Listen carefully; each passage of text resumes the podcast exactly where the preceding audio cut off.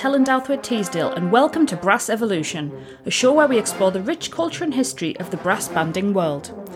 In this episode, I chat to Band Blast from the Past's blogger and postcard collector Jeremy de Korte about his own collection, Australian banding, and how these cards and their messages can help us uncover the banding past.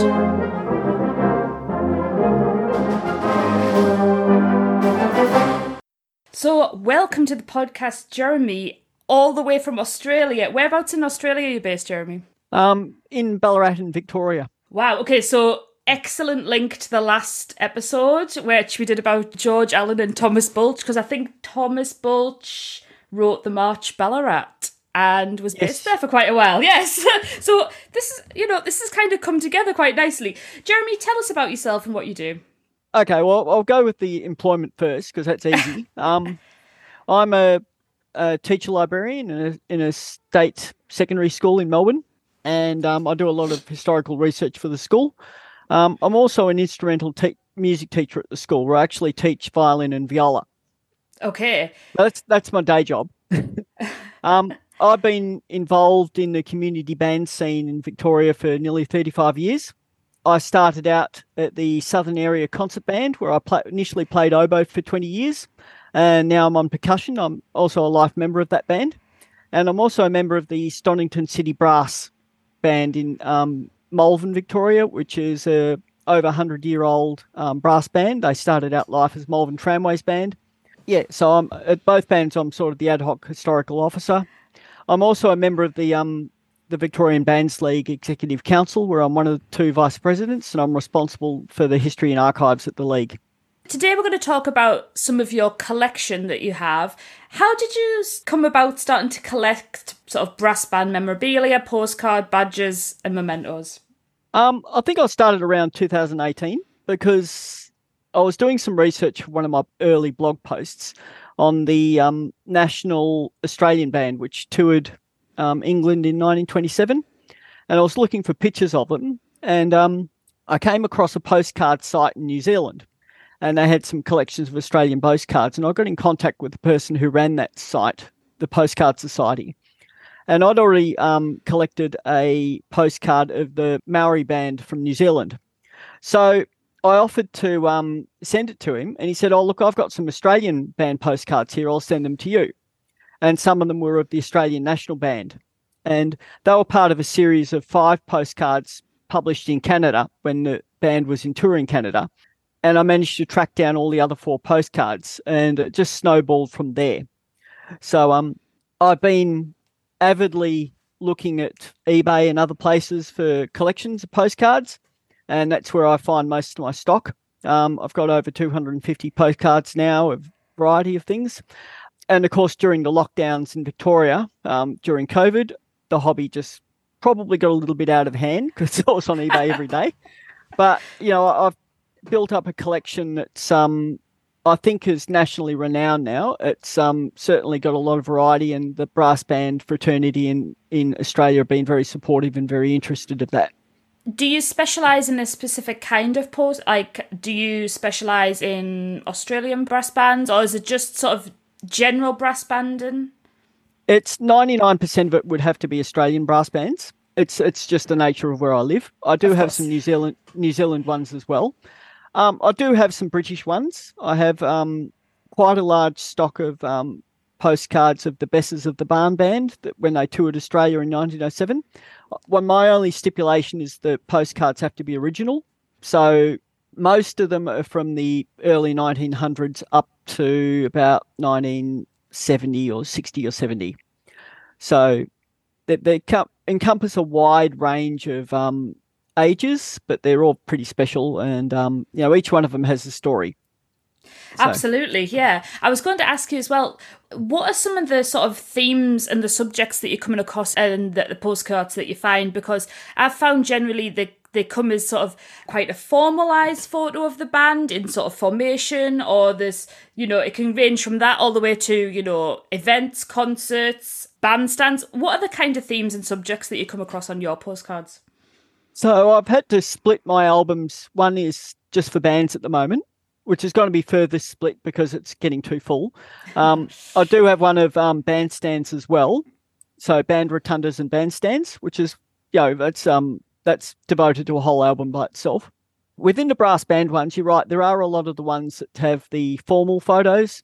You know, they're all sitting nicely in formation. They've got their instruments sorted out, and um, so there's a few themes that come out of it. Um, obviously, there's some that are of the the South Street competition at um, Ballarat, which is pretty famous. I have about six or seven postcards. I have some of the national bands that went. So there's about um, eight postcards of the National Australia Band that I've got. And there's just a variety of others as well. There's single bandsmen. I do have a lot of military band postcards from um, the first um, AIF and Royal Australian Navy. Yeah, so some of the ones of the Royal Australian Navy are interesting because they're um they're from when the HMAS Melbourne was stationed in Bermuda as part of the North Atlantic Squadron.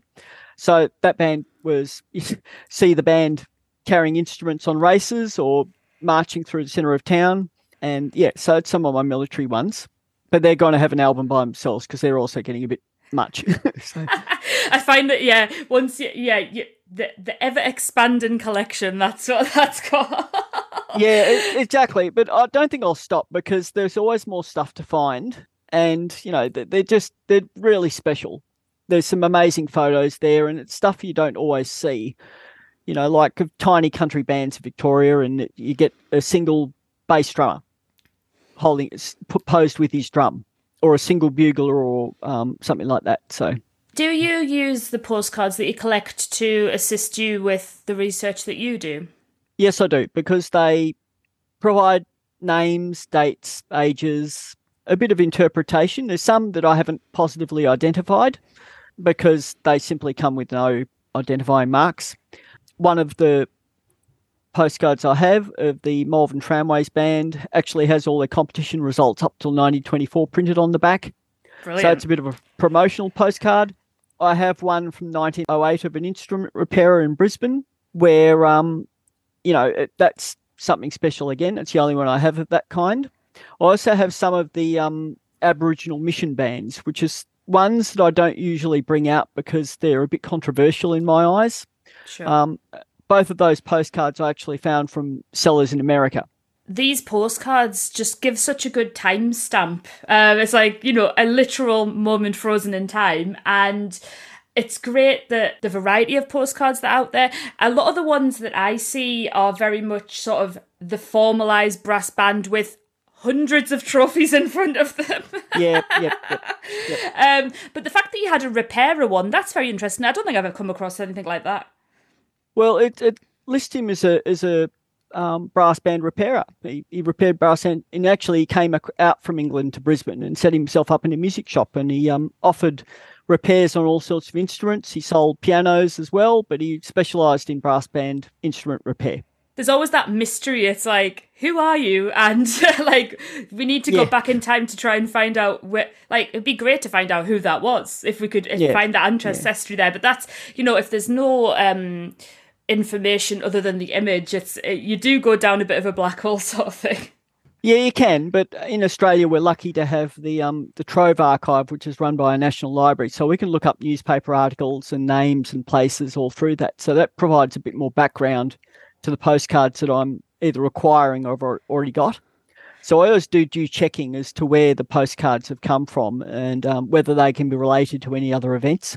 I'll, I'll definitely put a link to that Trove archive um, as part of the description for the podcast because that's really interesting, something to look at different. Um, I think similarly in the UK we have sort of a British newspaper um, yes. archive which yep. you can look at, and obviously Ancestry.com. Other other genealogy providers uh, um, are available.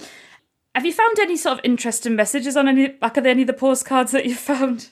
Yes, there's some very special ones. Um, occasionally, I've bought a postcard just for the message. Right. Um, okay. Um, like there's one postcard of you know a stylized woman on the front, but on the back of it's a heartfelt message from a bandsman from the 15th Battalion stationed in France. So he sent that home to his his family. So there's a few First World War ones. There's others where they've just said they've enjoyed the band, they've seen the band. Have you you know some of them from um, the Besses ones? Um, they were actually brought out here by Besses as souvenirs, and they're actually sent from two Australian places to another Australian place.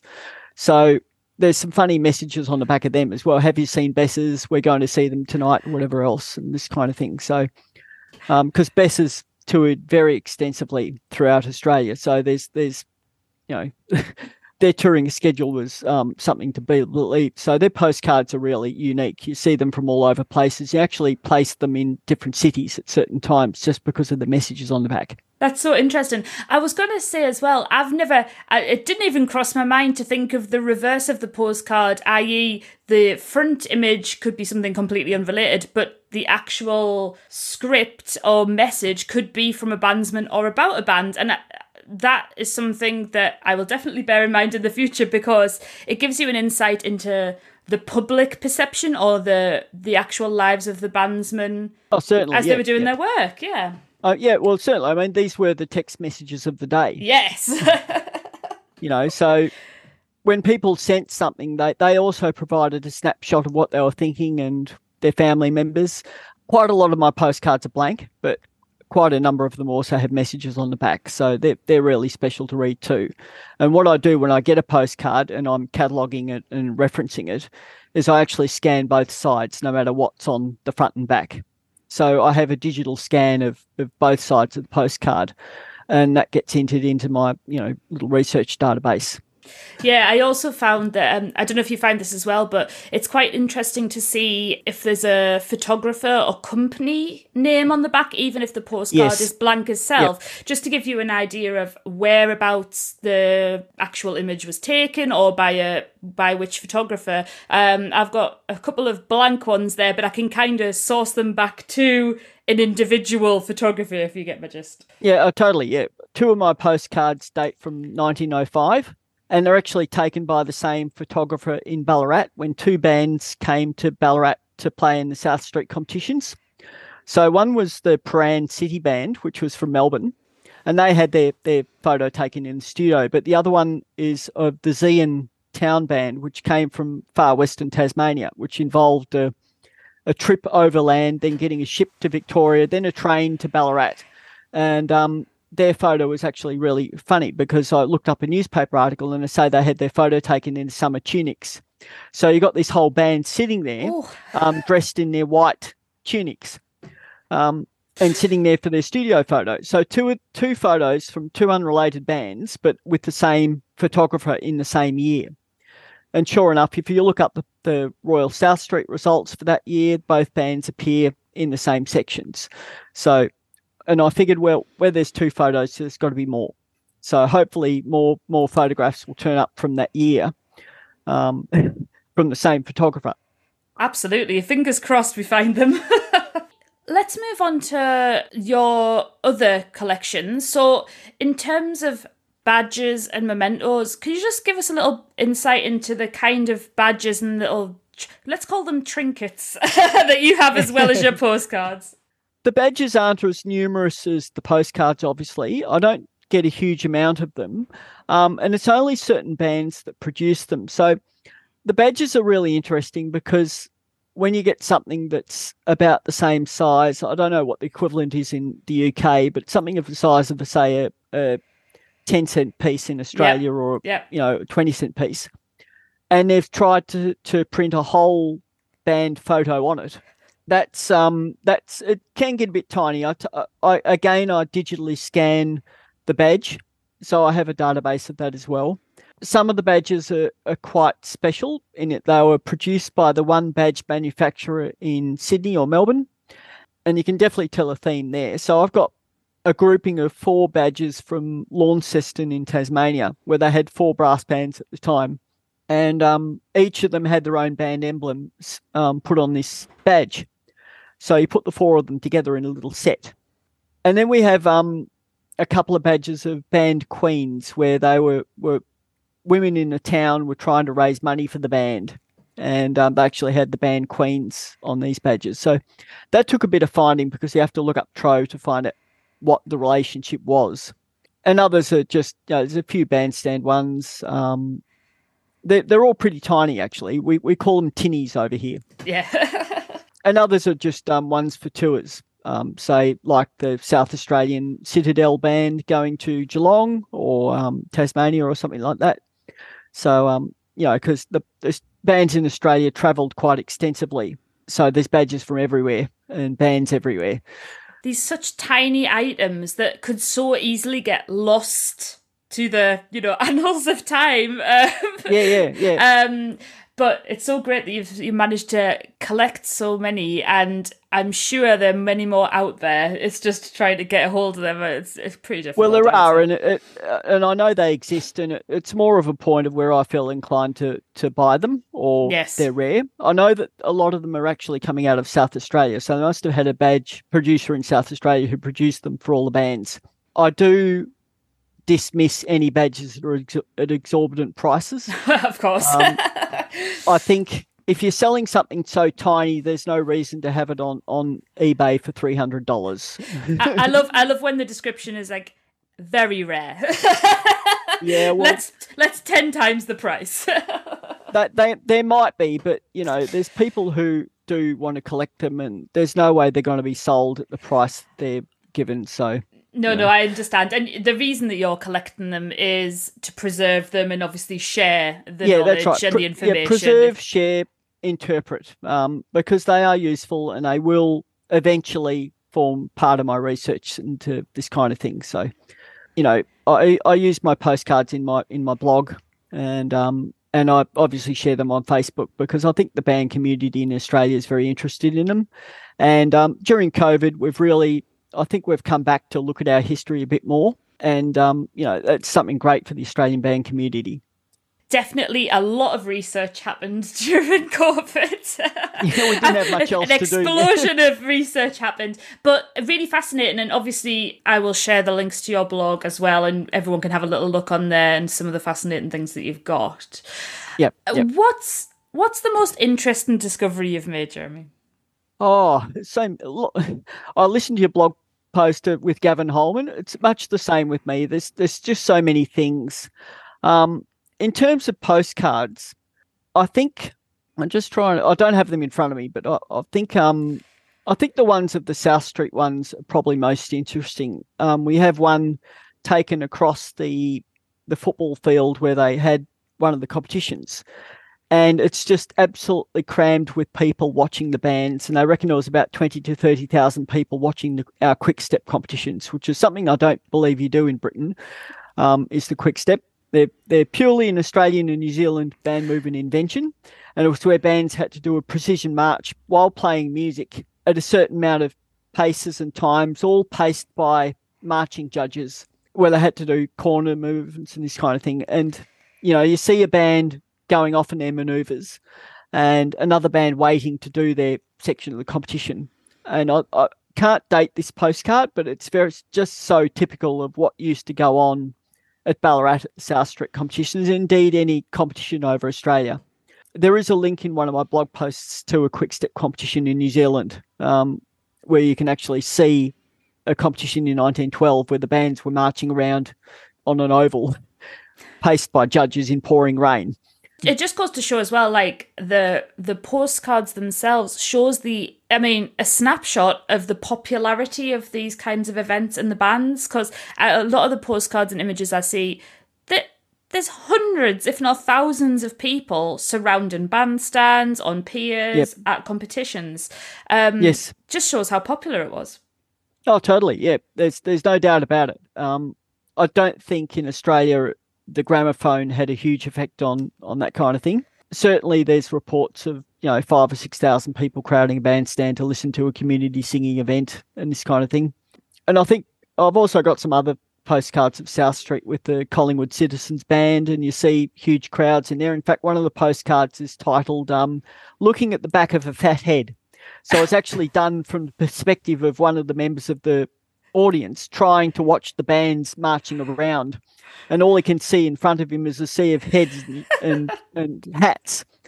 Um, but then again, another postcard out of that set has um, a picture of the mass bands display where they teamed up with all the bands that were in the competition, which would have been about 20 or 30, um, doing a mass bands in front of the Oval because the governor of Victoria was visiting. So, and that was in 1909. So, um, you know, there's there's some fascinating stories and um, things out there to to see. It's good to hear that there's still a bit of humour there, you know. when Oh, you see all these very formalised photos, and then you know you've got li- you got to laugh a little bit, you know that they still had they had the humour back then as well. Oh no, totally. Yeah, it's it's it's a pretty funny photo, and it's and it's actually a bit unique because it looks like the photo's been hand drawn or hand painted. So it's um it's actually in color. wow. Um, and it's it's a beautiful postcard to look at, and it's actually part of a set of three that I found. And um, you know, it's it's pretty amazing to note that they actually looked at it back then. You can see still see part of the band, but you can also see the people in front. Normally, the photos are taken from another perspective. This one's taken from the the crowd. I want to say it's like people with selfie sticks or, um, you know, just holding their phones up to concerts. the modern Yeah, day equivalent. There's there's a lot of um, analogies we could take from social media when we're looking at all this kind of thing. Yes. and then if they sent it across the country, of course, you know, instead of having the messages there Yes. instantly, you'd have it there in a couple of weeks. yeah. Jeremy, what's your favourite item from your collection? I, I think the postcards, and I think, like I said, the South Street postcards are pretty special. I think the ones of the Australian National Band are also pretty special because that was one of our most famous exports. They went to, to the UK, they beat the UK bands at um, what they were doing best, and they came home to a hero's welcome. I think, and they took the best bandsmen they could find from anywhere in Australia. There's also another one of the um, our national broadcaster military band in a recording studio in 1930 and i think that's also pretty special because it's um one of the rare ones where actually have a, a military style band with woodwinds as well and again that band was probably some of the best musicians in melbourne so yeah that's also pretty special Tell us where people can find out more about you and the research that you do. the research is pretty easy. I have a quite an extensive blog now. It's got over 36 posts on it. Um, that's band blasts from the past. I think I'm the only one in Australia who does something like this. So it's um Yep. it's quite a bit of work to put the articles together, but um, I believe they're making a difference. There are a couple of them that touch on um, the British bandsmen as well, like the visiting adjudicators. And um, I don't know if you've heard of James Ord Hume. Yes, absolutely. Yeah, well, he, he figures he's quite prominent in some of my um blog posts with his opinions. Oh. Um, he was a very forthright forthright bandsman when he came to Australia, but he was one of the instigators of our massive rise in improvement. okay. Um, and he visited 22 years later and um, is adjudicating again and, and noted the difference. So, Band Blast from the Past is my blog. Um, that's the main source of research. Um, I'm also on Facebook where people can find me, and I, every so often when I get a new acquisition, that goes on to a few um, brass band history pages. I do a lot of cross posting, I, I admit. Um, so that's the main part where they can find me is, is basically the blog and um, on Facebook. Jeremy, thank you so much for sharing your knowledge, your information about all the postcards, badges, mementos that you have. Brass banding is a worldwide network, and the fact that we're talking about names that are known in the UK, in Australia, America, it just shows how extensive it is. So, thank you again. Thank you. If you like the podcast, please help to grow by liking, sharing, rating, and reviewing. You can also support the podcast by leaving a tip or buying a perk, including asking my next guest a question or getting a shout out via Pod Inbox. Links in the show notes.